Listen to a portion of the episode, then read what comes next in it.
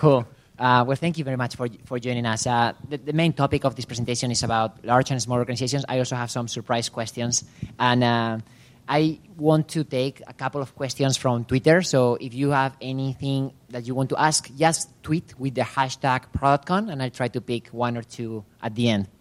Cool. Well, let's start by just telling us a little bit more about yourself. Uh, I would like to know who you are, but most importantly, your background, how you broke into product, and then what. We'll in order. Hi, I'm Matt. Um, I'm originally from Seattle. I moved down here in 2010. I'm going to go fast, like we're going to go light speed. Uh, 2010, moved down here. I worked as a contractor at Google uh, as a recruiting coordinator for the sales and GA um, department. I then was converted to a full time employee, yay, um, at a good time of hiring. I then moved into community management um, in the ConOps department. I was a community manager for several products, including Google Voice. Uh, if you have questions about these products, come feel free to ask me about them later. Uh, Google Voice, uh, I was calendar a brief period, as well as Blogger and Google News. Um, I then left Google to join um, a startup called Declara, uh, where I was there for uh, about a year and a half. I then moved into product management while I was at Declara. I had a great manager named Thomas. Hey, Thomas. Uh, he's not here. I just on the video. He may be watching. You never know. Uh, who asked if I w- if I what I was interested in? I said products. I moved into product. I've been doing that ever since. I then left Declara and joined Banjo, where I'm at now, um, where I'm the lead product manager. So that's how I got into it. Greetings. I'm Fred Radford, and I've been in product for quite some time. I actually founded an ISP in the early 90s. And as CEO, I soon found out that I was also doing the product management role. Uh, since then, I've done a lot of more startups with a, a lot more useless stock certificates, so all the you startup guys, and uh, moved on to doing product at uh, medium sized companies and large companies like Time Warner Cable.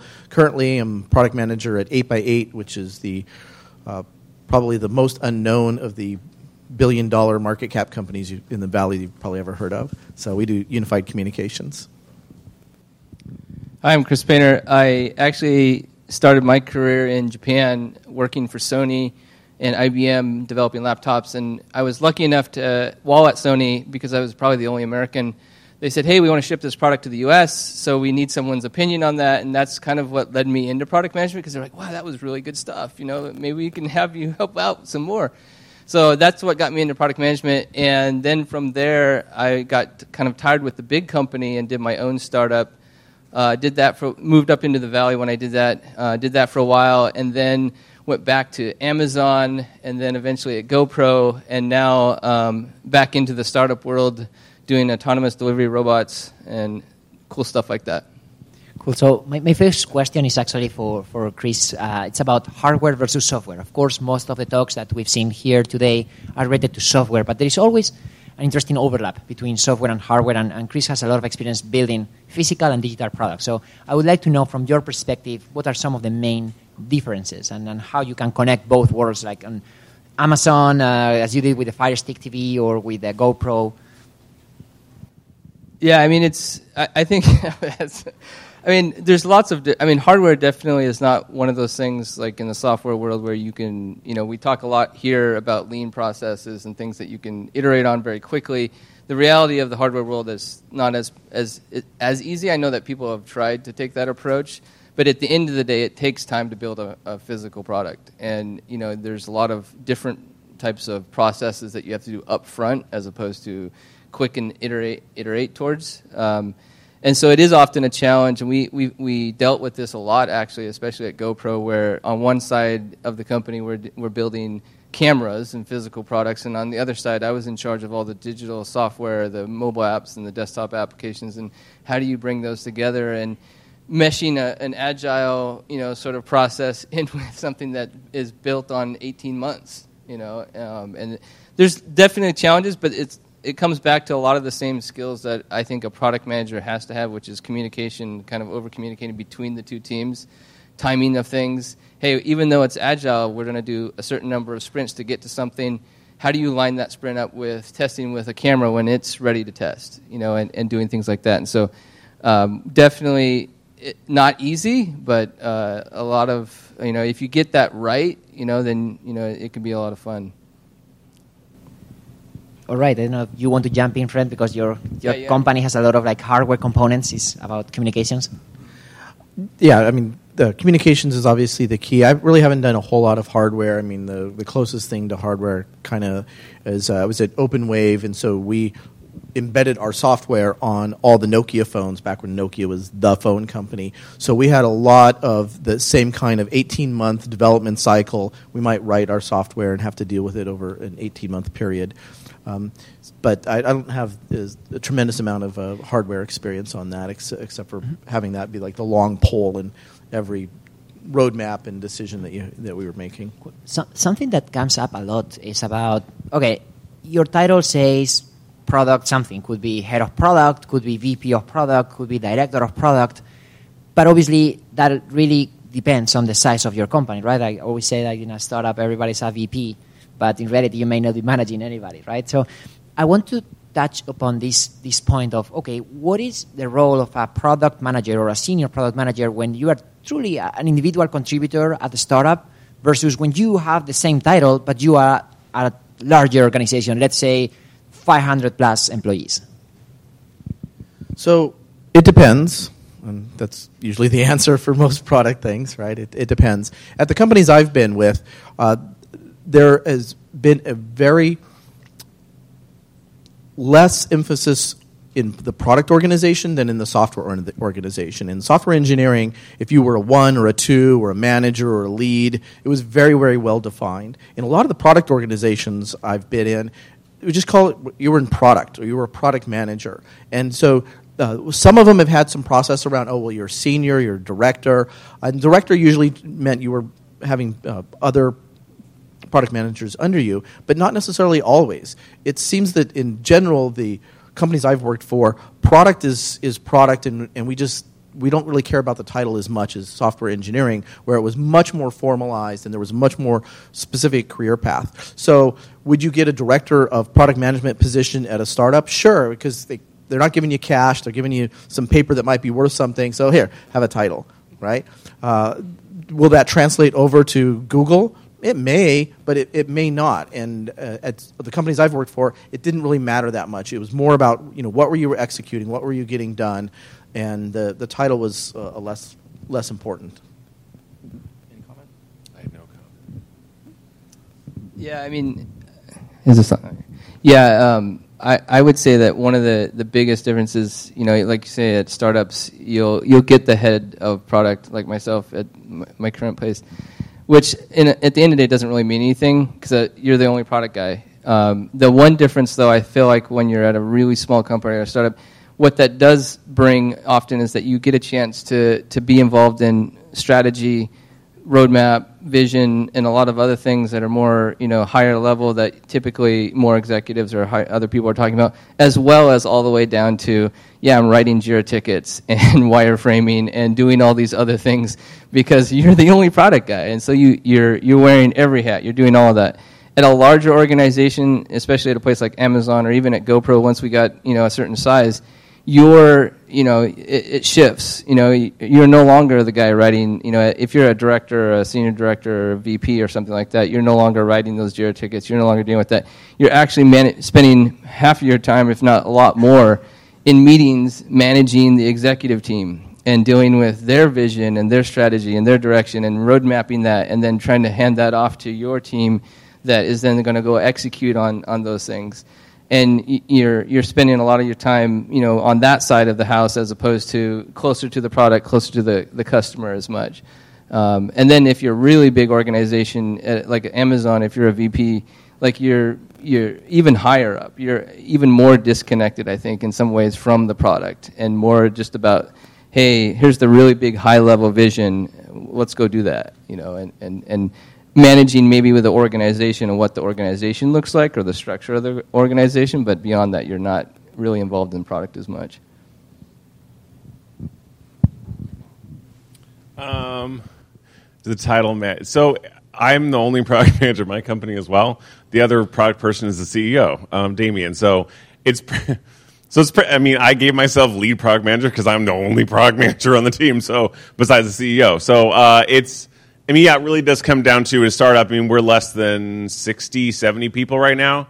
Um, in this particular office in Redwood City, I'm the only product person in the room. So I love when the Damien's like in the product in the product team, and I'm like, you're looking at him. It's, it's freaking me. So uh, it, it's it's. But I answer the door. I you know, it's not just in terms of responsibilities working at a small company, I mean, you do everything. You do stuff that you didn't think you were going to be doing or it's not supposed to do. And when it gets eventually gets larger and larger, then those responsibilities get passed down, and you're the senior person who's been there for two and a half years, and, and you kind of your your roles and responsibilities change. So once we keep growing and, and our other offices expand, my role will probably move up, and then someone else will take over some of the stuff I was doing, like creating Jira tickets or um, meetings, and I'll be you know, speaking to the board, or I'll be working with the executive on their vision. So yeah, it really changes. It, that's that's a really good point because sometimes you know we talk about strategy and tactic, and it seems like as the product manager you are the ultimate visionary who is defining the strategy. But in reality, is that when you are in a small company, there's not much strategy, and if there is any, it's usually the CEO who is who is working on that. So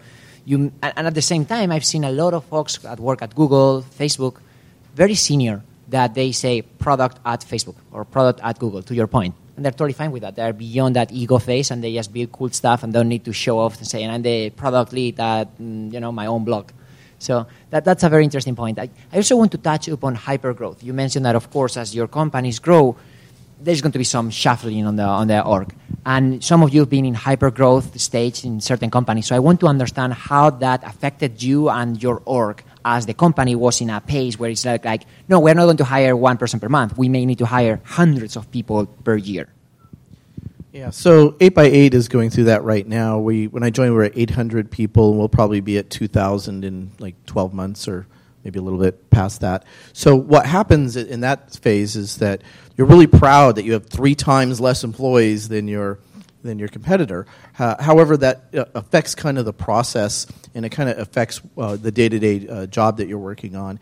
And so, this is actually uh, applicable for any of you that are looking for positions out there. Find those companies that are going through that phase because what it means is that I'm really doing three people's jobs. So, figure out where that's happening and solve their problem. Get, get in there and say, if I'm having to do the vision and I'm having to do the day to day road mapping and I'm having to write tickets, maybe I want someone to help me write some tickets.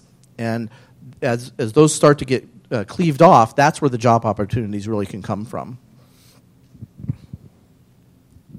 Yeah, I mean, there's def- I think the biggest challenge with that, you know, because we went through that at GoPro. I joined uh, a year prior to the, the IPO, and I think we were like 500 people at that time. And then within a year or so, we we tripled, and then you know kept growing beyond that. And the biggest challenge at first was we were in a small a smaller space. I knew everybody. You could communicate super easy to everybody in the room. We're all talking, and we all had a, a simple platform that we could communicate. You know, we used uh, HipChat at the time, I think, and you know, before Slack got really popular, but. Um, you know, then all of a sudden it, it, grew so fast. We had teams spread out across different offices, and we had different teams that we had to deal with. So the communication challenges just skyrocketed. And then people were on different platforms. You know, some people like, "Hey, let's use Slack." Well, wait, we're still on this other thing, and now the communication problems just got exacerbated drastically. And that's one of the biggest challenges is just getting everyone organized and on the same page. And you know, it, that is one of the pain points I think as a product person because you have to make sure everyone's aligned. You have to make sure everyone understands your products, and so you're constantly over communicating things to make sure that everyone in the organization is clear about what it is that you're working on. Um, so that's definitely a big challenge there. I want to follow up on that because it's very important when you are a, being a good product manager at an organization of let's say 100 to 500 people doesn't mean that it's going to make you a good product manager at an organization of 2,000 people. So what are some of the skill sets that you felt like you had to learn to be able to continue growing at the same pace as, as your company?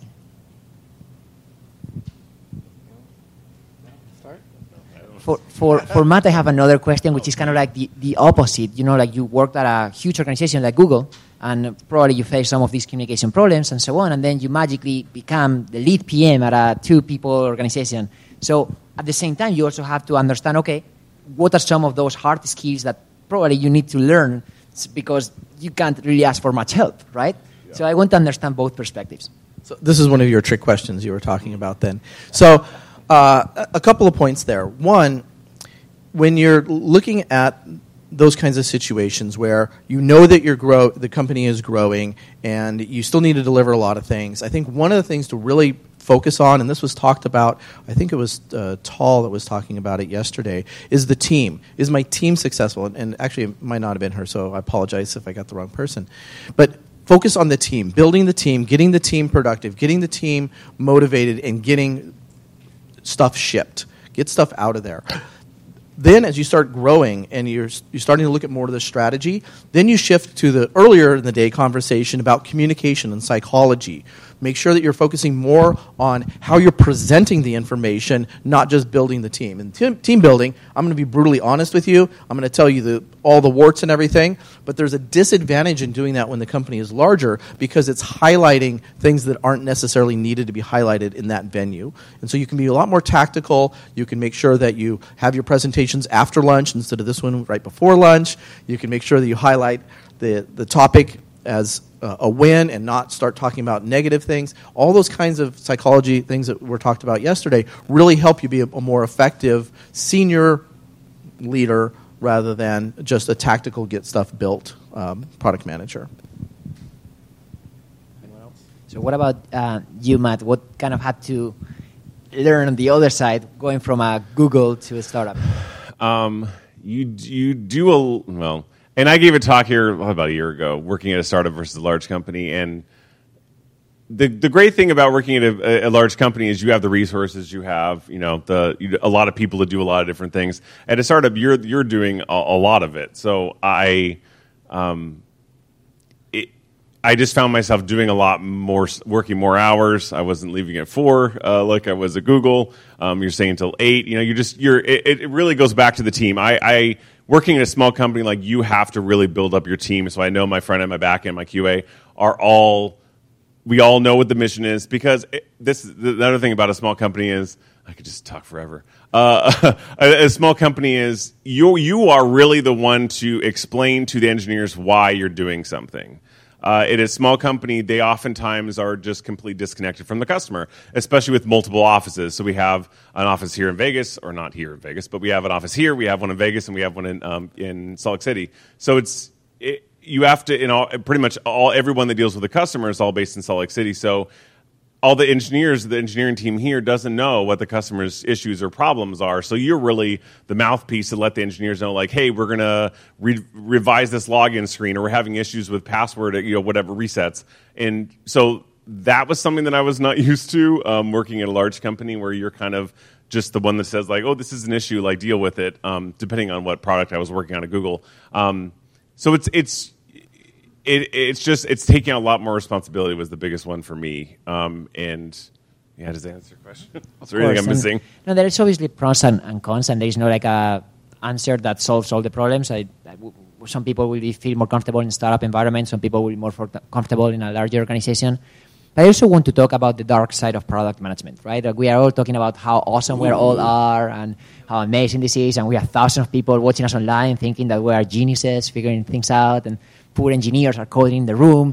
Uh, I also want to know what are the unsexy parts of your job as a product manager that you know you wish like you didn't have to do and and you know to show the other side to show reality? Because you know like we are not always wearing blazers and giving talks. We are also grinding with engineers designers and marketers all day long. Um, it's going to sound really harsh but no one knows what they're doing. That, that was the biggest one that i came into is like and it sounds like stupidly, but it really everyone is just taking their best shot at like, is this going to work? Like, so you're really you you look at your competitors, you look and see what they're doing, you look at your customers and what their needs are, and then you're just kind of going for it, and you're like, fingers crossed, and then making changes. I mean, it was what we said earlier. It's you you do something and then it's that's it's never going to look like that again. Like you're going to change that, something else is going to happen, or you you didn't take this third thing into consideration, so you're going to have to go back and redo everything you did beforehand. So, like for a part of our product, it was uh, uh, I don't want to go into what we do, but we take we take I'm like selling banjo now. We're taking social and non-social signals and then breaking news. So like breaking news, we're the, often the ones that know about that um, before anyone else, and we our, our customers are media uh, com- media companies basically.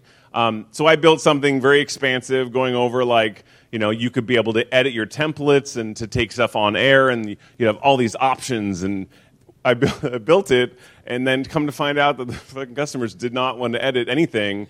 They just wanted to be able to select a template and go. Like they didn't have time to do all the cool shit that I thought I was going to be able to do. So it's like, and you have to just take it in stride. Like it was cool. Like I'm happy I did it, and it looks great, and I learned something. But the customers didn't really like it, and, and they didn't really have time for it. And I'm like, okay. And then you just kind of say, okay, moving on, and then on to the next thing. So that was the biggest. You can't really get too it kind of ties together. You don't really can't get really too invested in something because then it could just go to shit.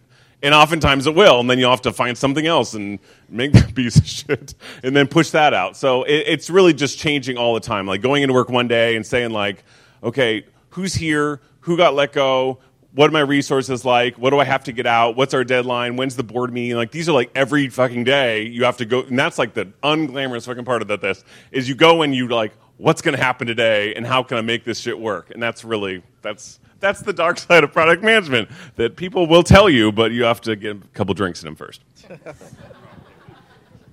yes, uh, I, I, agree with uh, with all of that. Uh, I, I don't know if it's that dark. I mean, you have to love change. I love product management. I love change. I love showing up and not knowing what I'm going to be working on today. Uh, at 8 p.m., that love starts to wane a bit because the other side of, of it, if you want to call it a dark side, is that there's there's no giving up. Right? If there's six more things that have to be done, they have to be done. There is there's no more person you can escalate to. It's you. You have to do it. Whether it's washing the dishes or doing the JIRAs or creating the roadmap or sending that email out to the e-staff, uh, it stops with you. The buck stops with you. I mean, what Dan was saying is that you know you, the uh, the Spider-Man uh, theme is, is is you know perfect on there. You know all of this stuff and, and no, none of the, the glory. I mean, you do get the glory and you do get the satisfaction. It's always a learning environment, uh, but it's not in the, the typical sense that you would you would think of. Yeah, there's def. I mean, I agree with a lot of all of that. Pretty much, I think one one one thing in particular for me when I got uh, to GoPro, you know, I became you know uh, you know I was managing a team of of nine product managers, and you know, there's a lot of unknown variation that happens at the executive level. And someone actually had a really good quote. You know, do you want to be a shit umbrella or do you want to be a shit funnel? And so, do you want to pass all that un, you know, unknown variability, you know, craziness that happens at that level down to your team, or do you want to actually protect them and, and absorb all that yourself and let them get their job done and actually make progress? And that you know, dealing with that is not fun. It's not sexy. It's painful in many ways. But you, you know, if you want your team to be successful, you want them to actually, you know, deliver product. You want them to go out there and be, be able to do that. You have to take that on, and it, it's a challenge at times, you know, because there's craziness that happens at that level. um, you're very right, and I, I want to dig a little bit deeper into this. We have time. This is just the last question, so I want another painful question for you uh, which is about working with remote teams, uh, especially when you are in a large organization or with your teams are in multiple locations, and not just different locations, different time zones. We all know this is hard, but at the same time, we all know there is a possibility to make it work. So I would like to know your experience, first of all, and, and what are some of the tips, like tactical tips, that you think that someone could apply to try to make it work? And I know that it might not work, but at least I want to get tactical in this in this answer. Yeah, so I think a lot of it has to do with how the culture of the company evolved in the beginning. I, when I did my startup, I moved up here, and everyone everyone on the team in the beginning was remote. We were spread out, and we were in Texas, we were here, we were um, in San Diego, we were different places. But we started out that way, and so we picked the tools that accommodated us to operate that way, and that made a huge difference because if you start out that way, it's super easy to do. Now, when you go into a, a larger organization, so uh, like I was saying at GoPro and even at Amazon, you know, we had offices here, we had offices in in the case of Amazon up in Seattle. At GoPro, we had San Diego, we had San Francisco, and we had San Mateo. And the culture wasn't, at least at, at GoPro especially, wasn't started. It didn't start out that way. It was all in one little tiny office, and everyone was in the same place. But all of a sudden, now you have multiple locations working on multiple different things and so it was a it was a challenge. One thing that we did do at Amazon that we tried to bring to GoPro as well that was successful was we actually set up a real time feed between the two offices with big monitors and cameras there, so that is like you're walking into the kitchen and you can have a conversation if someone was there as well and you know keep that kind of onst- constant ongoing you know feel of like hey the offices aren't that far apart from each other. That helps. I mean it's still a challenge. And so i was still on a plane you know to san diego or to seattle uh, on a regular basis. But you know anything you can do to make it feel like they're not as far apart. Now in the case of different time zones i mean i've dealt with China a lot, you know, doing hardware because that's just the nature of the business. Because um, most stuff is made there. I mean, th- the reality of the situation is you're on calls late in the evening here typically because that's their morning over there, and you know you just get used to that routine of communication. And then I think over communicating again. One thing I've learned is like just written documentation is not enough. You have to actually you know use visual aids or prototypes or anything you can to help communicate what you're trying to convey to someone else. The more you can do that, the more that helps them understand. Um, that helps a lot. So I've had teams in China, India, and, and all over the world. I had a startup with 11 people in, in nine countries at one time. And currently I have a team in Romania that is really part of the company. And so the communication is the key there. It's, it's always easy to forget to keep them in the loop on everything. So you really have to over communicate.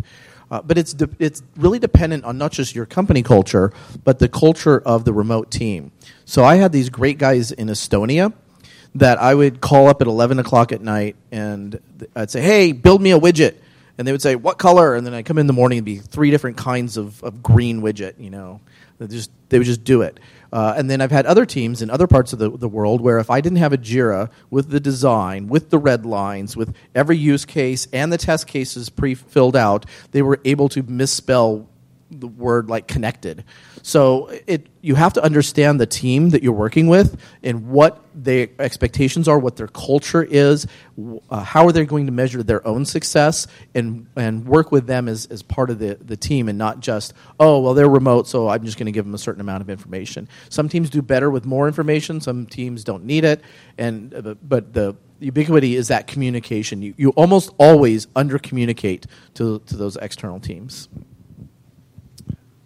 I'm like the negative guy. I feel like I'm going to say something negative now. But I love what I do. Just to go back to my previous one, I wouldn't keep doing it if I didn't love it. Uh, in terms of communication, my uh, where I'm at now, we have a couple different offices uh, to kind of to uh, piggyback what these guys are saying, we do have a live feed of all three offices of our Vegas office as well as our Park City office, particularly for engineers. Uh, if they have questions about, you know, a junior, you know, a junior front end is in, you know, Park City and the manager uh, is here in, in Redwood City, like if they can just quickly go over to the, you know, whatever. And we use Slack as well as a big one for us. We do scrums every morning. So I just want them to feel like I'm there. I think a big, uh, a big part is actually going there in person in presence, whether they come to you or you go to them. We have a, a policy that everyone, every new person that starts comes to this office here in, in Redwood City um, because they, then they can meet a majority of the engineering team uh, since the majority of the business side is all in Park City. Um, so it just they can meet everyone. So if you, it's nice to if you Slack someone,